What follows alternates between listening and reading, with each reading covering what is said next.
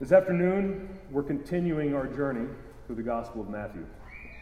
Last week, Larry took us to Jesus calling his first disciples to follow him. Now, one of the things that Larry highlighted, uh, which is so important for us to grasp as we read Matthew and really all of God's Word, uh, but what he highlighted is that the narrative was not so much about the importance of being like the disciples and following Jesus. Uh, the, the importance of the narrative was to put on display the heart of Jesus Christ. And when we come to Scripture, we're often so quick to begin asking and wondering, what does this say to me? And what am I supposed to do in response to this? And these are good questions and they're appropriate questions, but they're not the first questions we should be asking when we come to God's Word. These questions are only rightly asked after we first grasp how our given text reveals God to us. So we must begin with these questions What does this say about God? How does this text reveal who He is? These are the questions that should shape and inform our lives as, as Christians, our, our response. What are we to do? And it's critical for us to continue to keep this in mind as we read Matthew. And just one example of this, start next week, we're going we're gonna begin what's known as the Sermon on the Mount, walking through that. And there's these three chapters, Matthew 5 through 7, that describe life of the citizens of the kingdom of God. And it may be easy to hear these sermons only listening for, what must I do? But let us not lose sight of the fact that even the Sermon on the Mount, while it does instruct us on how we are to live, it's first about who Jesus Christ is. The centrality of Jesus Christ is the, the vital fact of Matthew's gospel. And it's the central focus, once again, of our passage this afternoon. Now, the, the text we come to today describes the nature of Jesus' ministry and the response of the people who witnessed it. Uh, it's a simple text, just three verses, and it won't take long for us to get the sense of them. Uh, and we're going to work through our text under these two headings the, the nature of Jesus' ministry and the response to Jesus' ministry. After we work through our text, we want to then, in light of who Jesus Christ is, who this text reveals him to be, we are going to consider an implication for us today. So, with that, let's look to God's Word together. This is the, the inspired, inerrant, infallible Word of God. I'll read along as I read from Matthew 4, verses 23 through 25. And Jesus went throughout all Galilee, teaching in their synagogues and proclaiming the gospel of the kingdom, and healing every disease and every affliction among the people. So his fame spread throughout all Syria, and they brought him all the sick, those afflicted with various diseases and pains, those oppressed by demons, epileptics, and paralytics, and he healed them. And great crowds followed him from Galilee and the Decapolis, and from Jerusalem and Judea, and from beyond the Jordan. Would you pray with me once again? Oh, Father, thank you for speaking to us through your word.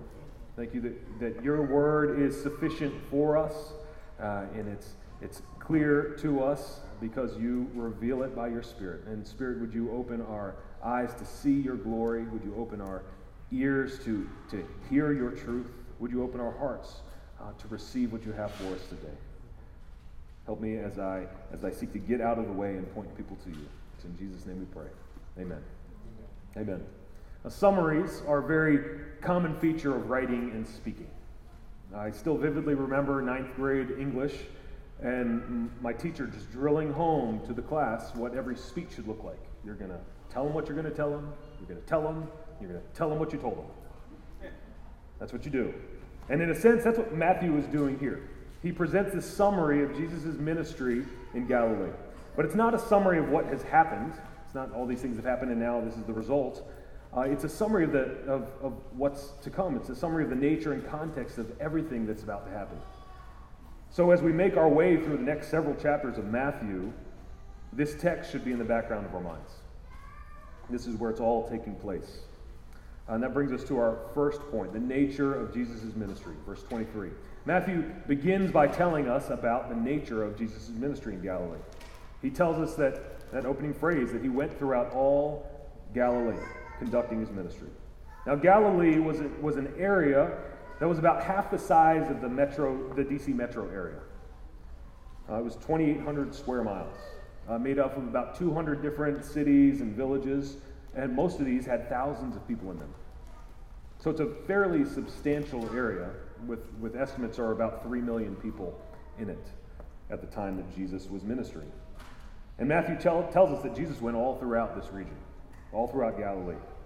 Now, think for a moment about how exhausting and demanding this must have been.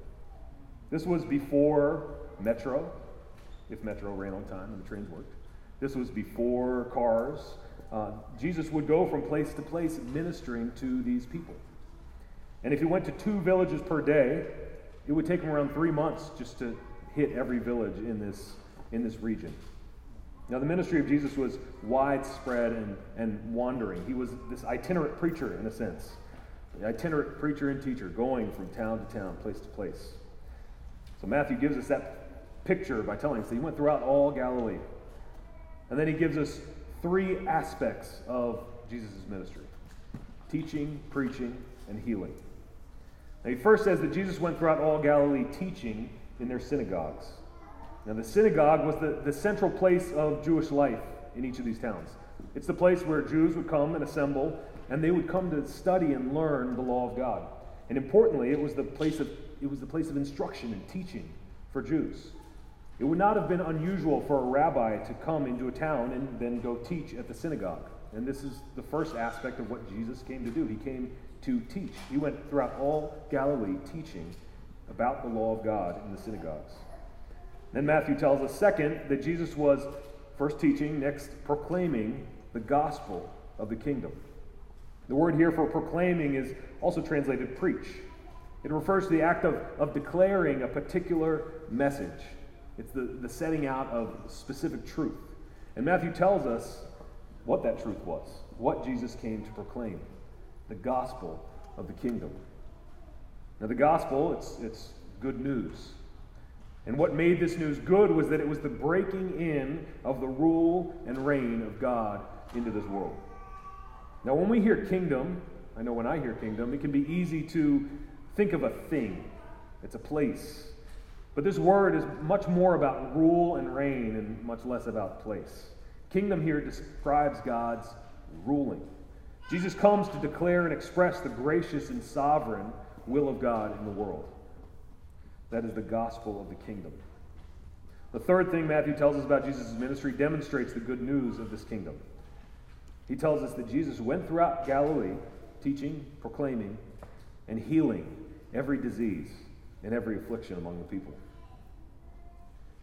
Jesus didn't only care about telling people about God, and the coming of his kingdom. He demonstrated the difference that this makes in people's lives. He cared about and brought about wholeness to people. The ministry of Jesus it prioritized spiritual need, but it had physical expression as it showed that, that he had power over all sickness and all disease. This is what Jesus did. He went from town to town, proclaiming, teaching, and healing. This is what he gave himself to do. This is what it looked like for the kingdom of God to break into this fallen world. But think for a moment about this for Jesus and what it says about him. As he goes from town to town, his, his message doesn't change. He's, he's teaching the same things, he is proclaiming the same message. And neither do the needs of the people who, come, who come to him, neither do their needs change. So he repeats over and over again the same truth he solves the same problems. He heals the same sicknesses and diseases over and over again, each town as he's going around. Yet it was his joy to patiently teach and preach and heal again and again. Now, as a, as a parent, am I still there? I am. As a parent of four children, I, I can face the challenge of repeating myself again and again, and I grow quickly tired of that. But not Jesus. Not Jesus. He didn't extend his hand of mercy begrudgingly, but willingly and generously and patiently. And the same is still true today. This is the, it's the same Jesus today. Jesus is a willing Savior. He does not withhold the free gift of salvation from those who seek him. He invites all to come to him, for he is willing and able to give true rest. Jesus is a willing Savior. Jesus is a generous Savior. He doesn't do the minimum, but His mercy and grace, the, the sufficiency of His work, far exceeds our need, far surpasses our need. John tells us that from His fullness, we have all received grace upon grace. It's like Psalm 103, 11 12 tell us, For as high as the heavens are above the earth, so great is his steadfast love toward those who fear him. We can't measure that distance. So great is his love. And Jesus is also a patient Savior. He does not only proclaim the good news of salvation once, but again and again. As, as the son of a pastor, one who grew up in, in a home where the gospel proclaimed to me again and again, I'm so grateful that Jesus is a patient Savior. Because I heard the gospel hundreds and hundreds of times before he ever, the Lord ever moved on my heart and I responded to it. Our Savior does not grow weary or tired of showing forth his abounding love and mercy. Jesus does not need to be provoked to show this love either. One author says that the Lord's anger requires provocation. His mercy, in contrast, is pent up, ready to gush forth. We tend to think the opposite. We tend to think that divine anger is pent up, spring loaded, ready to go. And divine mercy is slow to build. But it's just the opposite with God. The author says this he says, Divine mercy is ready to burst forth at the slightest prick. So, just as Jesus made his way from town to town showing his great love and mercy, so he is available to us today, patiently and readily available to show forth the goodness and glory of God to us. This is who he is. Brothers and sisters, marvel at, at the compassion of Jesus for sinners. Matthew directed us to Isaiah 9 earlier in this chapter. He described this people in the region of Galilee as those who, who dwelled in darkness, who dwelled in the region and shadow of death. And it's here, right in this place, that the light of Jesus shines bright. And our resurrected Savior shines bright still today. Like how we sing it often, we sing, Come behold the wondrous mystery. In the dawning of the King, in the coming of this King, He, the theme of heaven's praises, robed in frail humanity. In our longing, in our darkness, now the light of life has come. So look to Christ who condescended, took on flesh to ransom us. What a hope we have in Jesus. This is who we see in Matthew's description of the nature of Christ's ministry one who is overflowing, abounding with grace and truth. Matthew next, describes for us the response of the people to Jesus' ministry. We see this in the next two verses. He first tells us about the fame of Jesus. People from far beyond Galilee, Syria, heard about this Jesus Christ and what he was saying and doing. So much so that, that Matthew then tells us in verse 25 that people came to follow him from, from Galilee, this is the region he's in, the Decapolis, which are these 10 cities around Galilee, outside Galilee, and from Jerusalem and Judea and from beyond the Jordan. Now, if we're not up to date on our Middle Eastern first century geography, this list of cities doesn't mean that much to us. But Matthew's readers would have picked up on the sense that, that people came from the north and the south and from the east and the west. There was no limit to the spread of his fame as people responded to his work and word. This was before social media and before 24 7 news. This was just word of mouth, spreading north, south, east, west. And as his fame spread, the second thing Matthew tells us is that those who heard of Jesus brought him, all the sick and needy. Matthew describes the broad scope of who was brought to him, saying that it was those afflicted with various diseases and pains, those oppressed by demons, those having seizures and paralytics, all manner of sicknesses and diseases that, that plagued people. Jesus came to do this. They brought, they brought these people and he healed them. Matthew's point is that there was not an ailment or a trouble that was too big for the power of the inbreaking of God's kingdom in this world through Jesus Christ. Not one. Not one could outmatch the matchless power of God. The Bible makes clear that, that sickness of all kinds, it stems both directly and indirectly from, from the fall, from the presence of sin in this world. As a result of sin entering this world, sickness and all manners of disorder and evil came along with it. But the coming of Jesus, the good news of the gospel of the kingdom points us to the end of all this sin and all this grief. Now, Matthew's readers probably would have read these words with, with Isaiah 35, verse 5 and 6, ringing in their ears. Isaiah prophesies that, that God will come to his people, bringing salvation. And he writes this, I'm going to begin in verse 3. He says, Strengthen the weak hands and make firm the feeble knees. Say to those who have an anxious heart, Be strong, fear not. Behold, your God will come with vengeance, with the recompense of God. He will come and save you. Then verse 5 says this Then the eyes of the blind shall be opened, and the ears of the deaf unstopped. Then shall the lame man leap like a deer, and the tongue of the mute sing for joy. And right here, all throughout the region of Galilee, this is exactly what is taking place. The kingdom of God has broken into the world. God's rule and his reign is seen wherever Jesus goes. Every town, every village. The teaching of the world falls short of his wisdom. No news is better than the message that Jesus comes to proclaim. All sickness and disease, they, they stand no chance before the power and glory of Jesus Christ. These are the signs of his kingdom. And notice that, that the signs of his kingdom are not of judgment and wrath, but of mercy and kindness. Think back about the signs that God showed the, the Egyptians when Moses came, said, Let my people go. Where God, through Moses, turned water into blood, Jesus comes and turns water into wine. Where God, through Moses, sent boils and sores, Jesus heals every sickness. What love and mercy and kindness. This is our Savior. And there is no one like him in his compassion, in his mercy, in his grace, in his truth. Now that we've considered who Jesus is, we have the right perspective now to turn and reflect on how we are to respond to his revelation. And I think we can see our response, the response of the crowds that followed Jesus. Look again in that first phrase of, of chapter 4, verse 24. It says, So his fame spread throughout all Syria, and they brought him all the sick. When the end of the verse says, He healed them. As his fame, as his fame spread, what happened? They brought him all the sick. Now, we gather this afternoon as a people who, who mostly know the truth that is found in Jesus. We have experienced his love and mercy.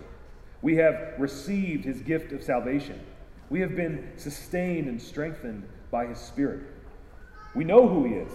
His fame has spread to us. And here is where we must respond bring him the sick. And by the sick, I do mean literally the sick, but more so, I mean those who are dead in their sin, walking in darkness. Bring them to Jesus. For those of us who believe in the sovereign grace of God, who chooses people, chooses to save people, you may be thinking that, that this isn't really for you to do. God must do it in them, He must draw them to Himself. And yes, yes, He alone can save. But He often, almost always, uses others to bring others to Himself. He uses us to bring others to Himself. Now imagine with me for a moment what it must have been like to be in the region of Galilee during those days. Now, you live in one of these seaside villages before modern medicine existed, before vaccinations, and you see people every day who have been just ravaged by diseases, both physical and mental.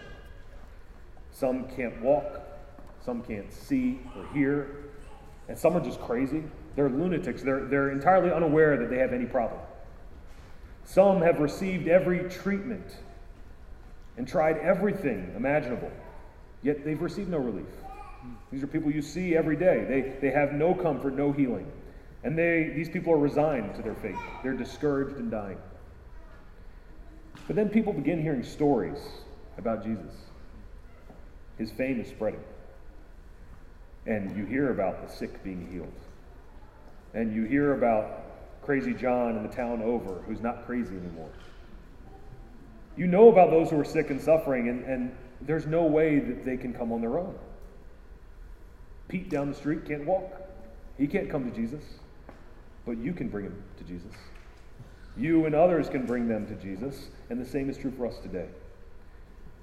Paul describes in Ephesians 2 that, that those who are outside of Christ, they are dead in their trespasses and sins. Dead people can't walk. We must bring those around us to Jesus, for he is the only one who can bring salvation to their souls. Now, who must we bring? This should be the first question we ask. Who must we bring to Jesus? Think about your children, your unsaved children. Think about your neighbors or your coworkers. Think about your lost relative.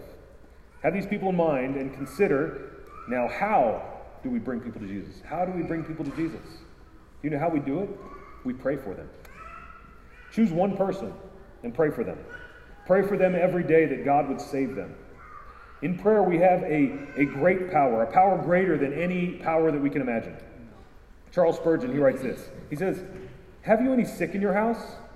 Bring them out on the bed of prayer to Christ. Mother, bring out your sick son and your sick daughter.